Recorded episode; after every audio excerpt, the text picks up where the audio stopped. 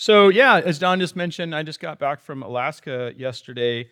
Uh, I flew in at like, I think it was like 2 o'clock. And when I left Anchorage, it was, I think, 56 degrees. And I landed and it was 106. And I was like, ah!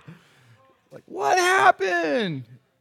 Seriously. And I, as we're driving, you know, when you're driving from Sacramento up to Red Bluff, it just goes like 106, 107, 108, 109. 112. Yeah, just like dying. Uh, but what I was doing up in Alaska is, is, you know, one of the reasons why I go back um, is, is my grandfather is still alive. He's 92 years old, still lives in the house that I grew up in. Um, so every time I go back there, there's always memories. Um, the, the elementary school uh, that I started at is right across the street. And when I was a kid, I, this is true story, I would put my ice skates on and skate to school. Um, you know, I played hockey at this rink when I was growing up, and there's all these different memories there. And, uh, but every time I go back up there, it's great because my uh, my 92 year old grandfather, um, so he was in the Navy for 20 plus years, a veteran, um, and then after that he was he worked at the post office for 20 plus years. Um, and every year I go uh, to spend time with him, I always hear new stories, that things I never knew about him. Um, and so it's just really great sitting down with him. And then I spent a, just a couple days fishing because uh, I was forced to. I didn't want to, but they made me. And uh, I was like, fine. But I uh, caught a bunch of salmon on the Kenai River. And then the reason why I uh, actually was going up there for this trip was a friend of mine was doing a float trip. And I've never done one of these trips, but we took a beaver with these little planes that fly on water. They take off on lakes and rivers and then they land on water. And so we went out into the middle of absolute nowhere on this lake called Judd Lake and dropped off three different boats and then they drop off our rafts. We put them all together and then we floated 58 miles down the river every night putting our tents together and i mean just so much work i will never do it again.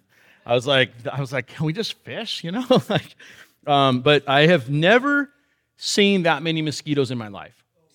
Yeah it was unreal. Like i mean the minute you would stop the raft, all of a sudden, 150 of them just everywhere. And but before I left, um, my family for Father's Day got me a Thermacell. Have any of you ever heard of that before? No. So you need to write this down. Okay. At first, I was like, "This is the stupidest thing I've ever seen in my life." It's this little like gadget, and you put this like mosquito repellent oil in it, and then you burn, and it, it magically makes mosquitoes uh, within 15 feet leave. And I was like, that's just a total scam. And uh, it's not. Like that thing was like, it became the camp. I was the only one that had one. So everybody would be like, if they were going to go to the bathroom, which is in the woods, they're like, can I use your Thermacell? Because it was like the only way to survive. Um, yeah, we saw bears, moose, eagles. It was, it was really um, pretty, pretty interesting. I've never, like I said, I've never done a trip like that. But um, there was no cell phone coverage, no, no internet, nothing. So we had, you know, to create our own entertainment, so to speak. And I was the oldest person in the group. And so, you know, about nine o'clock, I was like, well, it's time for me to go to bed. and they're all like getting ready to go. So I'd go in my tent, and every night I was um, just reading uh, i was just reading through books of the bible and, and i don't I, can't, honestly i don't think i sit down and just read an entire book of the bible very often even though that's probably um, a good it would be a good thing to do because then you get the whole context of it. But i sat down the first night and i read the whole book of exodus and i was struck by so many different things in it and actually because of that kind of shifted the the the sermon um, I guess, uh, content a bit that we were talking about doing. So, we are doing a sermon series today called Doxa. We're starting this new sermon series, and Doxa is a Greek word. It comes, uh, so it's Greek, but it, it, it's the word glory. So, have any of you ever heard the word doxology? Anybody ever heard that? Some of you have. So, if you grew up like in a Lutheran or a Roman Catholic church or even some Presbyterian churches, you'll know that there's doxologies. And so, oftentimes, like at the end of the service, they will uh, pray a benediction, and um, oftentimes those benedictions are from doxologies found in Scripture. So, doxology is essentially the study of worship. And what I want to do for this, this month is lean a bit into a theology of worship and think about worship in a, maybe a biblical theological way, meaning big picture. If you've been around, you know that uh, a lot of our our sermon content is a very we, we tend to preach more biblical theology in the sense of a big picture on things because um, it'd be really easy to spend weeks and weeks and weeks in one verse for sure. That's easy to do. But what we're going to be doing is talking about worship and leaning into this question of what is what it is what it isn't how to how to become people of worship. But before we do that, I want to just talk a little bit about the vineyard movement. So, our church, as I mentioned earlier, we're part of a movement, a denomination, a association of churches. There's about 25 to 3,000 vineyards all over the world. In the U.S., there's like 550. And in our our movement has always been a movement that is that values worship. In fact, there's a really interesting scholar. He's a church historian named Lester Ruth, and he's written a ton on worship. That's what his specialty is. And um, he's written several books where he, as a church historian, places modern worship, the stuff that we're doing with guitars and drums and singing songs to God, he sees Calvary Chapel and the Vineyard as being the two primary movements or church denominations where that kind of was fostered and developed. Um, and so I want to read from the Vineyard USA uh, just a quick statement about our value of worship and just to kind of solidify why, and then after we read these, we'll talk about why we believe these things from a biblical perspective. So, in re- reference to experience and worship of God, we read these words The kingdom of God is not a geopolitical territory, nor is it the people of God. Rather, the kingdom of God is a dynamic realm when one enters the kingdom, she or he experiences the, the, the, dynamic reality which exists within the triune God, Father, Son, and Holy Spirit. This means that the experience of the kingdom of God, and thus the experience of God's presence, is central to our faith and Christian life.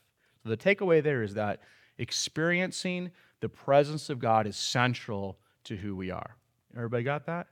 And then it goes on to say, in re- reference to what type of communities we are, we're a worshiping community.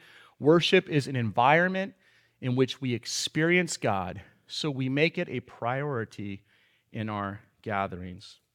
So, over the course of the next month, we're going to explore what worship is, what worship isn't, and talk about how we can become a people in a community that's more centralized on worship. But before we do that, I'd love to, love to pray.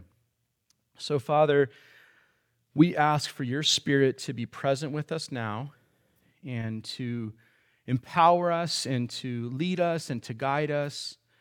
And, Father, I, my prayer, and I hope this is the prayer of others, Lord, is that we would be a worshiping people. Lord, that my life would, would be worship.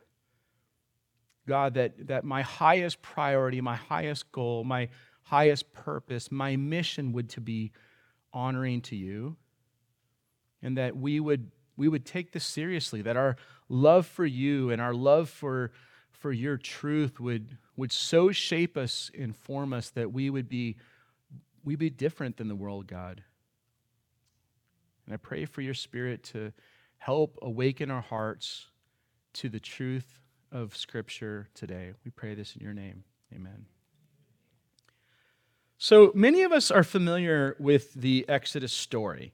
Um, you know, I think, in, in, fact, if you, if you had to pin down some of the most, uh, I guess, well known stories uh, from the Bible, I think probably one of the first most well known stories is, is David and Goliath. A lot of people know about David and Goliath. Some people know about Joseph and the coat of many colors. Uh, but I think the Exodus story, Moses and the Exodus story, has to be one of them. How many of you are like, I'm very familiar with the story of Exodus? How many of you would, would say that? A few of you have, right? Some of you are like, ah, I'm not really quite sure. It's been a while. So I want to catch us all up to speed. So let's just think about Genesis 1. God creates everything, okay? Uh, in the beginning, there was nothing. God speaks it into existence. And um, we also read of Adam and Eve being created, and then very shortly after God creates everything, rebellion happens. Um, and so, because of that, human beings rebel against God, and then we inherit this thing called sin nature.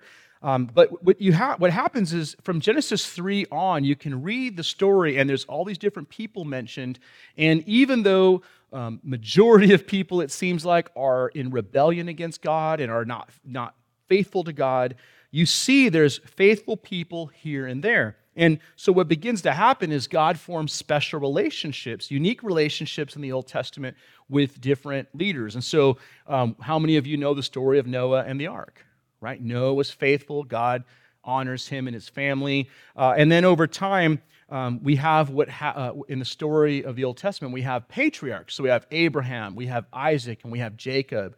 And God is faithful. In fact, Abraham is chosen by God, and God says, Hey, I'm going to bless you. I'm going to bless those that bless you. And from your descendants is going to be going to come the Messiah. And he also says that Abraham's going to have a, a community, a people known as Israel that comes out of him. And so we have the story of Israel come out of that. And so the people of Israel, the Jewish people, are chosen by God for a number of different reasons. And one of the reasons why the people of Israel were to function in the ancient world to be a light of the world. So they weren't supposed to be the ones like, we got it, ha ha, you don't. They were supposed to be the, the light of the world so that other nations would say, wow, look at their God. Their God is faithful to them. We need to follow that God. And so we have this story happening. And so, so Abraham, Isaac, Jacob, Jacob, old man, has some sons, has 12 sons. His youngest son is named, anybody know? Joseph, that's right. And Joseph uh, is, is the youngest. He's a little cocky. He reminds me a lot of my son, Soren. Okay? I'm like, every time my, my son talks, I'm like, you ever heard of Joseph? But Joseph, basically, his, his siblings don't like him at all. Sounds like Soren. Uh, keep going. Anyway. I know. I love the kid, but he's so cocky. Gets it from his mom. Anyway. So Soren, I mean, Joseph. So Joseph gets sold into slavery and he ends up in Egypt and he's in prison. And then oh, the story is absolutely amazing. This is all in Genesis. Um, he, God raises his, him up. He's a, a, faithful man. Joseph is faithful to God. He has opportunities to sin against God. He says, No way, not going to do it.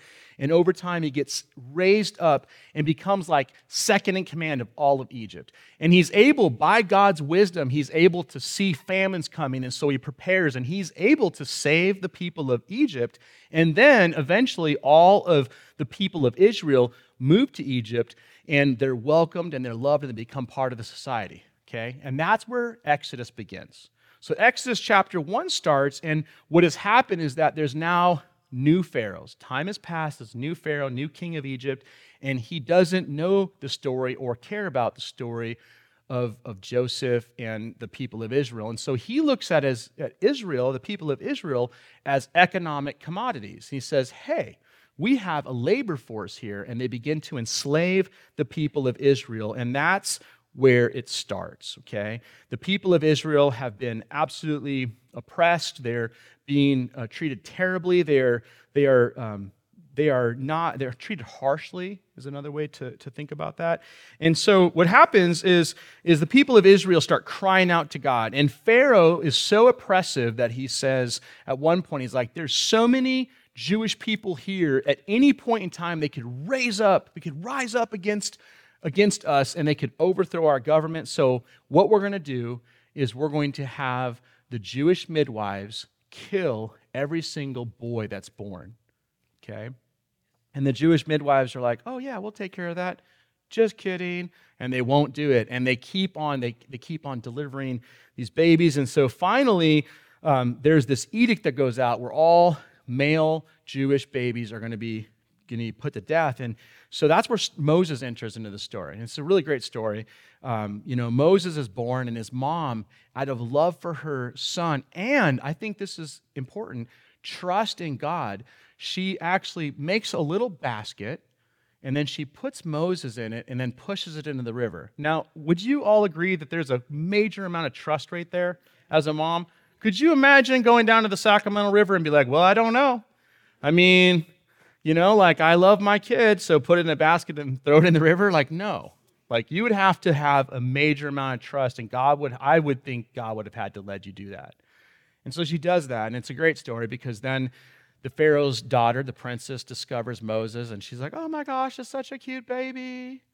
And then she's like, hold him, and then Moses' sister sees and she comes over and she's like, Oh, can I help you? I know a person, my mom, who could help nurse that baby? And so Moses ends up getting cared for as a as an infant by his biological mother, and then when he gets of age, goes and moves into the Pharaoh's palace. And he's raised amongst the Egyptians. And so you have to understand Pharaoh uh, or Moses is a really unique individual because I think Moses was, was a person who was very familiar with the Jewish cultural traditions. He knew all those things, but he also understood all the Egyptian cultural things. He is in exile in Babylon at the time, metaphorically speaking, and he's raised. And then what happens is he has a, a he begins to develop a heart for his people, and he goes out and one day he sees he sees uh, one of his Jewish brothers being being beaten by an Egyptian, and he fights the Egyptian and kills him.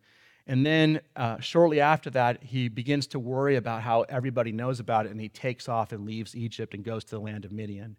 And so it's while he's, while he's in Midian that he's, you know, kind of doing his thing. He, he, he marries somebody. He became, becomes, uh, I think, a shepherd. He's just kind of living off the land. And it's one day that he's out in the wilderness when God shows up and God speaks to him. And many of you know the story where there's a burning bush that shows up. And the burning bush says, Listen, Moses, I want you to go back to Egypt, back to the place where you came from, and I want you to tell the king of Egypt to let my people go. And Pharaoh, you know, was, was a ruthless dictator, and so Moses was super scared about that idea. He's like, nah, I'm good. I don't want to do that. In fact, uh, when, when Moses is told by God to go, what Moses says is he says this He says, Who am I to appear before Pharaoh? Who am I to lead the people of Israel out of Egypt? right? How many of you have felt that way about something God might have said to you? Like, who am I to do that, right? Like, there's no way. I, I can't do that. And Moses' excuse is that he doesn't speak well, he doesn't know how to communicate. But listen to this. This is what God says to him God answered, I will be with you. And this is your sign that I am the one who has sent you. When you have brought the people out of Egypt, you will worship God at this very mountain. And so it's interesting because one thing that I've noticed as I read the book of uh, uh, Exodus several times is that the whole entire story of Exodus um, can really be read through the lens as it's a battle for worship. That is really a, a central theme. It's a battle between God and Pharaoh, and it's about who will receive worship. In fact, uh, if you know the story, you know Moses, and we're not going to read all this, but Moses is like, finally, he surrenders to God. He, he makes this deal basically saying, hey, listen, I need some help. God's like, all right, your brother Aaron can help you. And so he says, okay. And he goes back to Egypt and he has a meeting with Pharaoh. And he says, listen, you need to let my people go so they can worship God. And, and then over time, uh, Pharaoh's like, yeah, sure, okay, just kidding. And then, okay, maybe no. And eventually, God starts to rain down the plagues, these judgments on the people of Egypt. And there's 10 different plagues, and every plague is a new judgment. And this is really interesting, by the way, as an aside. Biblical scholars have noted if, if you know the story, you'll know that there's like one plague is where the entire Nile turns to blood, right? And there's another plague where frogs just show up everywhere, another one where there's these flies that show up everywhere. What's interesting about every one of those plagues Every one of those plagues was a judgment about a god that the, the Egyptian people worshiped. And so, what God is doing through the plagues is saying, Listen, I am sovereign over every one of your created idols.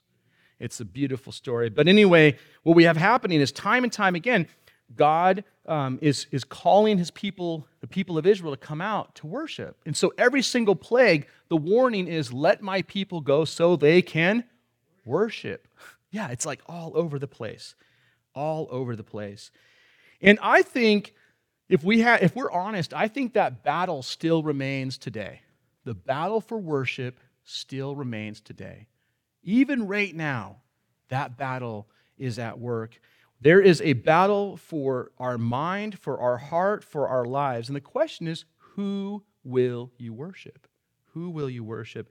And this is similar to what Jesus said in John 4 um, Jesus says that God is looking for worshipers, right? He says, But the time is coming, indeed, it's here now. He's speaking to the woman at the Samaritan well. He says, When true worshipers will worship the Father in spirit and in truth. The Father is looking for those who will worship him that way. For God is spirit, so those who worship him must worship in spirit and in truth. But do you see that? The Father is looking for those who will worship him. The Father is looking for those who will worship him. So, for the rest of our talk, for just a few minutes here, I want to think about what is worship. What is worship? And here's how I define worship. You know, if I had to give you a one sentence definition for what worship is, I'd say this worship is the outward expression of an inward reality. Worship is the outward expression of an inward reality. so I grew up in, you know, I grew up in church and as I was sharing a little bit earlier, I remember as a kid, you know, my mom became a Christian in a in a church of Christ uh, that didn't have musical instruments. They were super judgy about all the musical instrument people. And we sang hymns only, and there was a lot of great things in that movement, but like worship was not ever talked about in the sense of what we're talking about today. It was like you go to church, you sing your three or four hymns, um, and then you go listen to the Bible, and then you go home. And that's that's what I remember from that. But shortly after that, my mom became um, started going to Bible study and learned about uh, the Holy Spirit and worship, and we started going to churches that were more expressive in their singing. And and for me, I mean, I was like a kid, right? So like when you're a kid, I think. Uh, it's really easy just to like my mom's making me go here i'm sitting there all these weirdos are doing weird stuff you know and like it doesn't mean anything to me and, and so when I was a teenager, I started to uh, grow a bit in my faith. Like I was like, okay, Jesus is the real deal. Um, I, I want to figure out this following Jesus thing a little bit more. And, and so I was growing and I started, you know, I started participating a little bit. Like I'd stand and as I was sharing, I mean, literally, this is what would be going through my head is like, I want to raise my hands, but I don't want everybody to look at me. Meanwhile, literally every person in the church had their hands up, right? So, like, they're already looking at me. I'm the weirdo, you know, and I'm like struggling with all these expressing my worship and not expressing my worship and trying to figure out that thing.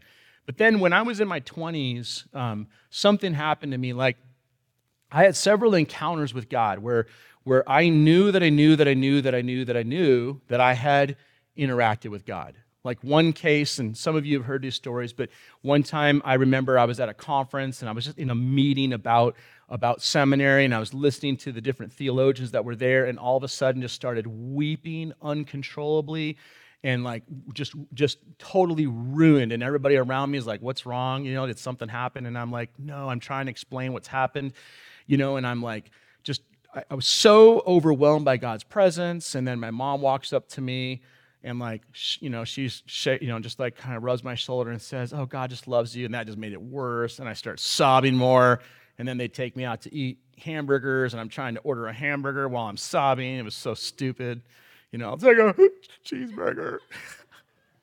God loves me. And uh but like that moment was so it was so um overwhelming. Like for the first time ever, I knew that I knew that I knew that I knew that I knew that God loved me. Like I knew it. It was in my soul, it was in my heart. And not only did I know that God loved me, it's like I knew that God loved everybody around me. Like his love for human beings was so overwhelming. And I was like wrecked. And I and I and so I'm like, okay, I want to do this thing for Jesus all the way. And, and so I, at that time, I was listening to all these different um, preachers and teachers. I was just consuming MP3s, the pre podcast podcasts, and listening. And, and a lot of them were on worship. And I remember this one time I was listening to this, this guy named Jack Deere, and he was speaking about just the, the, the, the hugeness, the transcendence, the, the greatness of God. And, and he was talking about this idea that right now, like everything exists because God allows it to. You know, there's a scripture in Hebrews where it says that, that God, hold, Jesus holds all things together by the power of his word. And like so simultaneously right now there's I don't know how many people in this room but God is is simultaneously involved in every single one of our lives in unique and specific ways. And so I'm like meditating on that and then I turned on this song and I'm listening to it and I'm just like shouting. I'm, i remember I was in the car, I was driving, and I, it was the first time like I let go. I was like singing and trying to stay on the road, you know, like raising my hands, going to town and like really engaging. And I looked over this one time, this person was just staring at me when they're driving. And I was like, I'm not weird. Uh, but like, that was a huge moment for me because I remember one of the things that I, I came to realize, and this goes back to our definition of worship, is that worship is an outward expression of inward reality. And so I think it's absolutely true that we can sit and stand before God and we can just experience the goodness of God. But at its very core, worship is expressive. Like, there's no such thing as, like, I worship God in my own way. I, I really don't think that that's the goal. The goal is to worship God in His ways. And He has given us scripture to actually help us understand the ways to express our love and devotion to Jesus. And, and so, what's interesting here in the book of Exodus is this you see this pattern. If we were going to summarize worship or the, the kind of the theology of Exodus, so this is like big picture view of all 30 plus chapters of Exodus, we'd see this, okay? This is how we can, we can summarize it. First, there's slavery, right? The people of Egypt are enslaved. They are stuck in Egypt. They are being taken advantage of, they are being oppressed, they are, they are stuck. Now, correspondingly, as human beings, do you know that we have the same problem? We are enslaved to our to our sin. Right? I mean, think about that. Do you all know that you guys suck? yeah, I'm here. We do. As human beings, we, we, are, we are broken. Like the best example I always use is that you do not teach your little kids to lie and be mean to their siblings, right? They're just really good at it. Like naturally, right? And we are naturally that way. We're broken. So we're enslaved. So, in the same way that the people of Israel was enslaved to Egypt, metaphorically as an image points to our enslavement to our sin nature. And then what happens in the story is salvation. God, in the story of Exodus, uh, God raises up a deliverer, Moses, who points to the ultimate deliverer. His name is Jesus, right? And brings salvation. So, what is the natural outworking or the natural response when God provides salvation? It is service or worship right? So this is how you can understand the book of exodus is that we see it starts in it's rooted in the slavery of god's people. Then they are saved through redemption. And then the natural response is worship. It's worship. And that's why we worship as a community. And i hope you know that. That's the whole goal is that as we gather you know my whole conception of, of the church is that we have a space our space every space within our church community everything we do is filtered through this lens as an opportunity for worship. Prayer, worship. Receiving communion is worship. Engaging with Scripture is worship. Sitting next to your brothers and sisters in Christ and encouraging them is, is worship. And that's fleshed out in Exodus. It's really interesting because by the end of Exodus, after God has given the people of Israel all of his laws and his commandments, what biblical scholars have noted is that what we see is that there's a seamless interaction between the ceremonial religious practices and the way that the people of Israel are to engage with one another, both in the family setting and in the community setting. So, in other words, every aspect of our lives is worship. Let's stand.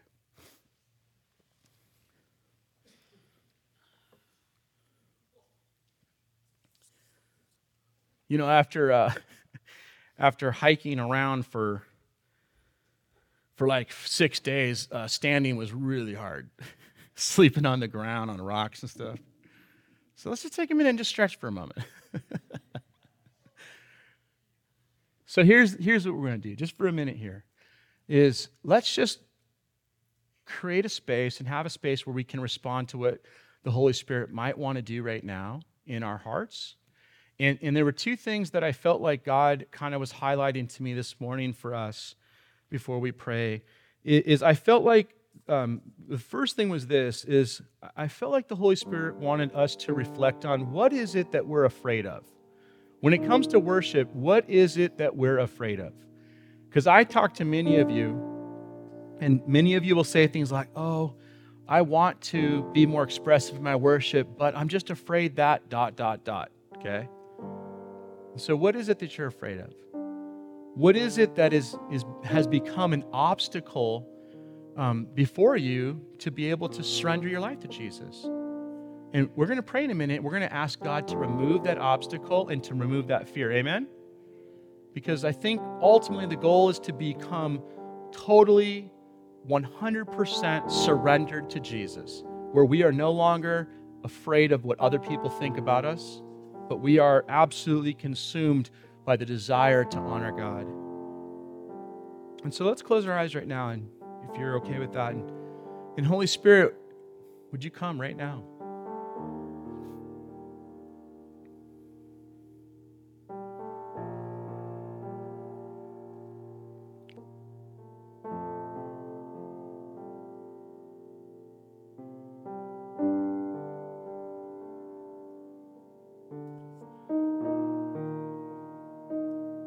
So, Lord, even right now, as we are just reflecting and, and thinking about what motivates us, what fears are controlling us, what obstacles exist before us to become people who are consumed with your presence and your power, who desire to honor you, Lord. Would your spirit right now just begin to reveal to us, Lord, those things?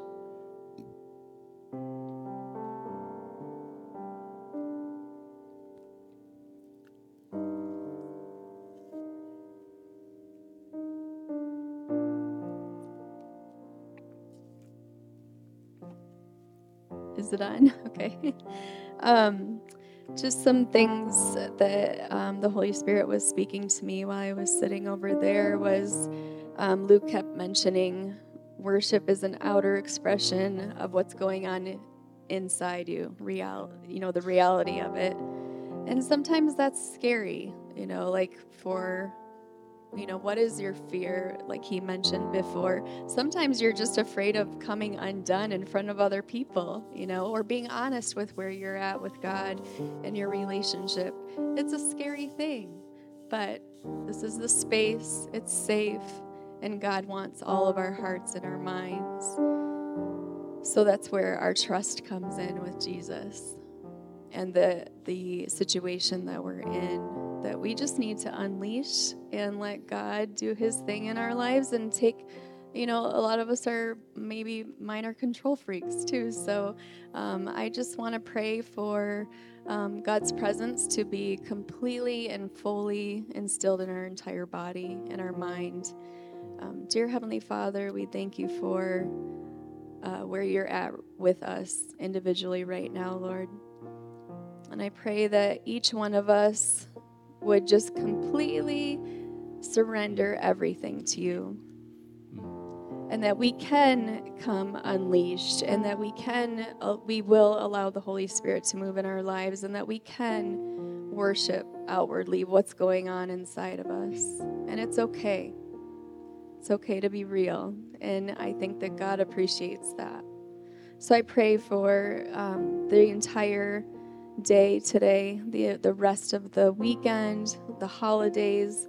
I pray that um, your families, your friends, your neighbors, the people that you're spending this holiday with would see a significant change in your life mm. and that they would want what you have and that you could share with them, I'm just worshiping God. I'm a follower of Jesus and not be scared of it.